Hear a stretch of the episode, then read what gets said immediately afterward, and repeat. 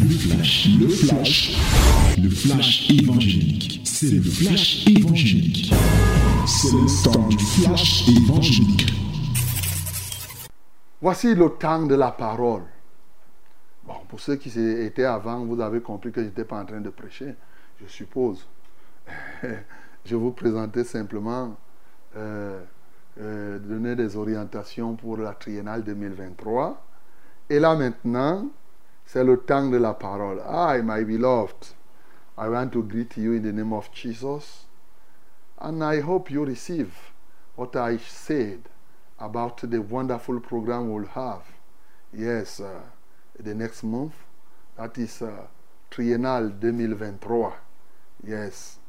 Okay, but now we are in our time, time of the word. Open your Bible. Open your Bible to the book of First Chronicle. First Chronicle, chapter First Chronicles, chapter 29. We are going to read from 15 to 19. From 15 to 19. Or let us begin from 13. Yes, 13 to 19. 13 to 19. Ok, ouvre ta Bible, mon bien-aimé, dans 1 Chronique, chapitre 29, du verset 13 au verset 19. 1 Chronique 29, 13 à 19. Nous lisons tous ensemble au nom de Jésus. Maintenant, ô notre Dieu, nous te louons et nous célébrons ton nom glorieux. Car qui suis-je et qui est mon peuple pour que nous puissions te faire volontairement ces offrandes? Tout vient de toi et nous recevons de ta main ce que nous t'offrons. Nous sommes devant toi des étrangers et des habitants comme tous nos pères. Nos jours sur la terre sont comme l'ombre et il n'y a point d'espérance. Éternel notre Dieu, c'est de ta main que viennent toutes ces richesses que nous avons préparées pour te bâtir une maison à toi, à ton saint nom, et c'est toi qui, c'est toi que, c'est à toi que tout appartient. Je sais, oh mon Dieu, que tu sondes le cœur et que tu aimes la droiture. Aussi, je t'ai fait toutes ces offrandes volontairement, dans la droiture de mon cœur. Et j'ai vu maintenant avec joie ton peuple qui se trouve ici t'offrir volontairement ses dons. Éternel, Dieu d'Abraham, d'Isaac et d'Israël, nos pères, maintient à toujours dans le cœur de ton peuple ses dispositions et ses pensées et affermis son cœur en toi. Donne à mon fils Salomon un cœur dévoué à l'observation de tes commandements, de tes préceptes et de tes lois, afin qu'il mette en partage toutes ces choses et qu'il bâtisse le palais pour lequel j'ai fait des préparatifs. Amen. Bien-aimés, le texte que nous venons de lire est l'un des derniers textes, l'une des dernières prières que David avait faites ici sur la terre. Et une prière qu'il avait faite du fait que les uns et les autres avaient donné des offrandes volontaires à Dieu. Bien sûr, je ne voudrais pas insister. Vous savez que quand on doit donner quelque chose à Dieu, ça doit être volontaire. Mais ce qui peut nous marquer, c'est que il dit que lui, il a donné volontairement Et il se réjouit de voir que le peuple aussi est venu donner volontairement. Parce qu'il y a des choses que nous pratiquons. Vous voyez, par exemple, dans les assemblées, la vérité, quand on veut commencer à donner les souffrances, c'est les serviteurs qui commencent à donner. Dans d'autres églises, les serviteurs, ils restent là, ils croisent les bras, ils disent venez donner. Ils attendent que les autres donnent. Lui, il a les mains croisées. Il faut, pas, il, faut pas, il faut que les gens comprennent. Parce que le serviteur est là pour montrer l'exemple. Donc il dit non, moi-même j'ai donné volontairement. Et le peuple, je suis en train de voir qu'il donne aussi volontairement. Mais vous savez, aujourd'hui, c'est pas les. Je ne veux pas parler des offrandes, bien sûr. Et ici, ce qui est fondamental, c'est que David nous parle des offrandes qu'il a collectées pour que son fils Salomon continue à faire le travail de Dieu. En fait, il était en train d'ouvrir les portes aujourd'hui à ce qu'on peut appeler au ministère de son fils Salomon. Et dans ce cadre, quand il s'est mis à prier, il a reconnu qu'il ne donne à Dieu que ce que Dieu lui a donné premièrement, mais surtout, il affirme sans embâche, lui, David, il dit que nous sommes devant toi des étrangers et habitants. Hey, mon bien-aimé, à cette époque, comment quelqu'un comme David, qui était un juif de sang, de parents entièrement, qui était l'homme selon le cœur de Dieu, pouvait affirmer que lui, il est un, un étranger. Et non seulement ça, il dit qu'il est comme ça, comme tous nos pères. Ah. Donc, Abraham était les étrangers. Tu comprends? Et comme tous nos pères, ils étaient des étrangers. Les Moïse et ceux qui nous ont précédés ont été des étrangers. Bien-aimés, il suscite donc notre attention sur ce qu'il convient d'appeler la question de l'étranger. Qui est étranger Parce que David est en train de parler de lui là, David, il est étranger. Par rapport à qui? Bien sûr, aujourd'hui, nous, dans cette génération, nous pouvons mieux comprendre. Mais en ce temps-là, c'était très énigmatique. Parce que l'étranger n'était que, effectivement, et on va voir là tout à l'heure, selon la grâce que le Seigneur me donne, ce qui était qualifié d'étranger. Alors, je veux simplement dire à quelqu'un ce matin que si David, tel qu'il était, avait la qualité de la relation qu'il avait avec Dieu, roi de son état, prophète de son état, chantre de son état, psalmiste de son état, bien-aimé, musicien de son état, tel que David était, si lui, il décrit qu'il est étranger, qui sommes-nous pour penser que nous ne sommes pas des étrangers Ça rejoint tout ce que j'ai passé le temps à vous dire ce euh, euh, pendant cette semaine. Toi, nous sommes des étrangers, nous sommes des voyageurs sur la terre. Et en fixant notre regard sur nos pères, souviens-toi que tes pères ne sont plus sur cette terre.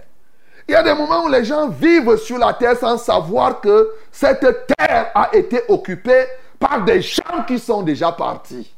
Vous vous comportez comme si vous n'allez pas passer.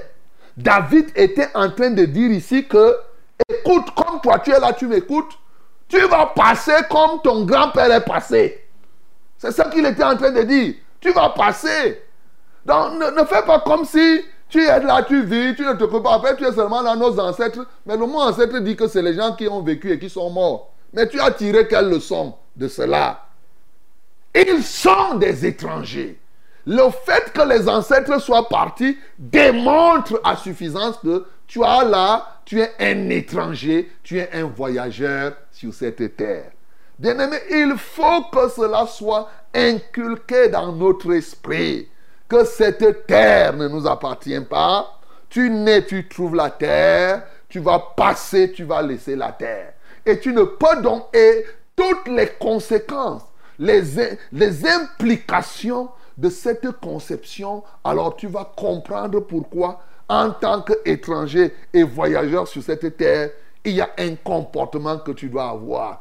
Il se réjouissait qu'en tant qu'étranger, comme lui, il va partir, ses pères sont partis, lui, il va partir, alors il se réjouit d'avoir non seulement fait le travail de Dieu, mais aussi facilité le travail de ses descendants pour Dieu. Alléluia. C'est ça qu'il est en train de dire ici. Bien-aimé, c'est à ça que je t'interpelle. Lorsqu'on te parle de la question, on te parle de la question de l'étranger de manière mondiale et de manière existentielle, sache que tu es appelé, étant là, prenant conscience que bientôt tu vas passer, un, tu dois te consacrer pour travailler pour la cause de Dieu comme David l'a fait, mais surtout aussi, tu dois travailler pour que ceux qui viendront après toi soient leurs travaux, leur travail, leur activité avec Dieu soit facilité. Tenez, voilà un cas concret. Pour l'illustration, c'est dans 1 roi chapitre 8. Vous voyez dans 1 roi chapitre 8, David a facilité. Ceux qui sont de la vérité, ils savent que j'ai déjà fait un enseignement sur comment être riche pour Dieu. Il a fait, il a donné, il a amené le peuple à collecter et il a dit à ce qu'il prie pour que son fils Salomon applique la parole. Tout, tout ça là, il a ouvert les portes spirituelles à, à ses enfants. Bien-aimé, toi, engage-toi dans la foi, j'insiste. Tu dois être celui qui ouvre les portes spirituelles à tes enfants, à ceux qui viendront.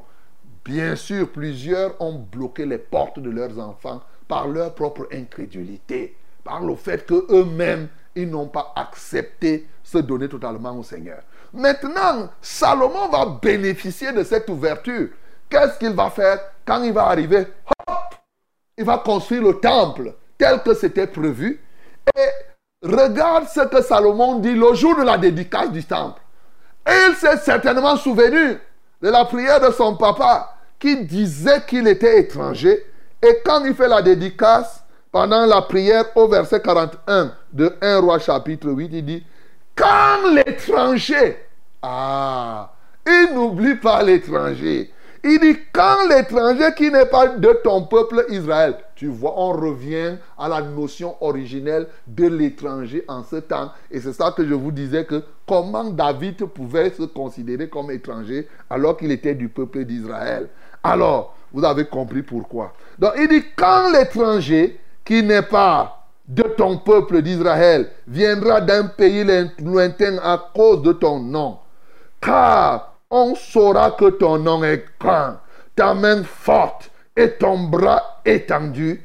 Quand il viendra prier dans cette maison, exauce-le des cieux, exauce les étrangers, même s'il n'est pas du peuple d'Israël, exauce-le des cieux, du lieu de ta demeure, et accorde à cet étranger tout ce qu'il te demandera, afin que tous les peuples de la terre connaissent ton nom pour te craindre comme ton peuple d'Israël et sache que ton nom est invoqué sur cette maison que j'ai bâtie. Alléluia. Voyez-vous, mon bien-aimé, Salomon n'a pas oublié les étrangers. Il dit, oui, nous sommes des étrangers. Et en tant qu'étranger, je pense aux étrangers. Et même quand il dédie la maison, nous, on ne sera pas là. Mais il dit, Seigneur, quand un étranger aura appris que ton bras est puissant, parce qu'ils apprendront que ton bras est puissant, quand ils comprendront qui tu es, quel Dieu tu es, ils vont accourir des lieux. Ne regarde pas, ils ne seront pas tous d'Israël. Bien-aimé, il parlait de toi, il parlait de moi. Alléluia. Ils ne seront pas tous. Mais ce que nous savons, c'est que la maison de Dieu, c'est une maison de prière pour tous les peuples, toutes les nations. Alors, lorsqu'il se tiendra pour te parler, exauce-le du haut des cieux. Donne-lui tout ce qu'il va te demander afin que toutes les nations, tout le monde sache que tu es le seul vrai Dieu. Bien-aimés dans le Seigneur, la cause de l'étranger doit nous intéresser. Quand tu vois des gens monter et descendre, des gens être rapatriés de force, par exemple comme ce fut le cas dernièrement en Tunisie et autres, quand vous voyez tous ces gens qui meurent dans les mers parce qu'ils veulent partir en Europe, et des gens qui font ceci, cette question doit te toucher. Parce que toi-même, tu es étranger sur cette terre. Cette question doit te toucher pour que tu penses à eux et que tu pries pour eux afin que Dieu aussi puisse exaucer leurs prières. Que Dieu, puis ça veut dire qu'ils doivent rencontrer le Seigneur. Quand ils rencontrent le Seigneur, comme je vous ai dit en début de semaine, ils grandissent dans la foi. Ils deviennent même serviteurs de Dieu. Eux-mêmes, ils prient et ils sont exaucés. Bien-aimé, tu seras en train de faire simplement l'œuvre de Dieu telle que ça a été conçu d'avance. Dieu a conçu ces choses depuis qu'il a conçu. Avec la mort qui est arrivée, c'est que nous sommes de passage. Nous passons. Et notre souci, c'est que tous ceux qui nous remplaceront sur cette terre, oui, quand tu es quelque part, toi, tu vas partir. Le lieu où toi tu habites là, tu connais les gens qui habitaient avant là-bas. tu trouves la terre la nuit. Et tu ne sais pas que là où tu te trouves, ça a été un ancien cimetière. Toi, tu ne sais pas. Tu arrives là, tu trouves la terre là rasée, les herbes ont poussé, on te dit tu vends le terrain. Tu discutes le terrain là, ça, ça peut être des cimetières. Il y a des gens qui ont vécu, on les a enterrés depuis. Bon, et c'est devenu. Les gens ne sont pas conscients depuis des siècles. Toi-même, tu vas passer, on va t'enterrer et les choses là vont passer, ainsi de suite. Ben regardez, il y a des endroits qui sont aujourd'hui, vous êtes là avant, c'était l'océan qui était là, il n'y avait rien. Donc, mon bien-aimé, vraiment, je veux que tu prennes conscience de la question de l'étranger, que de la question de l'immigrant, que tu prennes conscience que tu es étranger sur cette terre. Comme tu vois tes pères sont passés, tes oncles sont partis, tes cousins même, tes petits frères sont partis, et à ton esprit que tu vas partir aussi et deviens sage. Et la sagesse, c'est effectivement que tu te donnes au Seigneur et que tu serves Dieu comme David l'a fait. Mais la sagesse aussi, c'est que tu prépares la voie pour que les autres habitants, ceux qui viendront par la suite quand tu ne seras plus là, qu'eux aussi puissent véritablement s'engager à être au service de Dieu.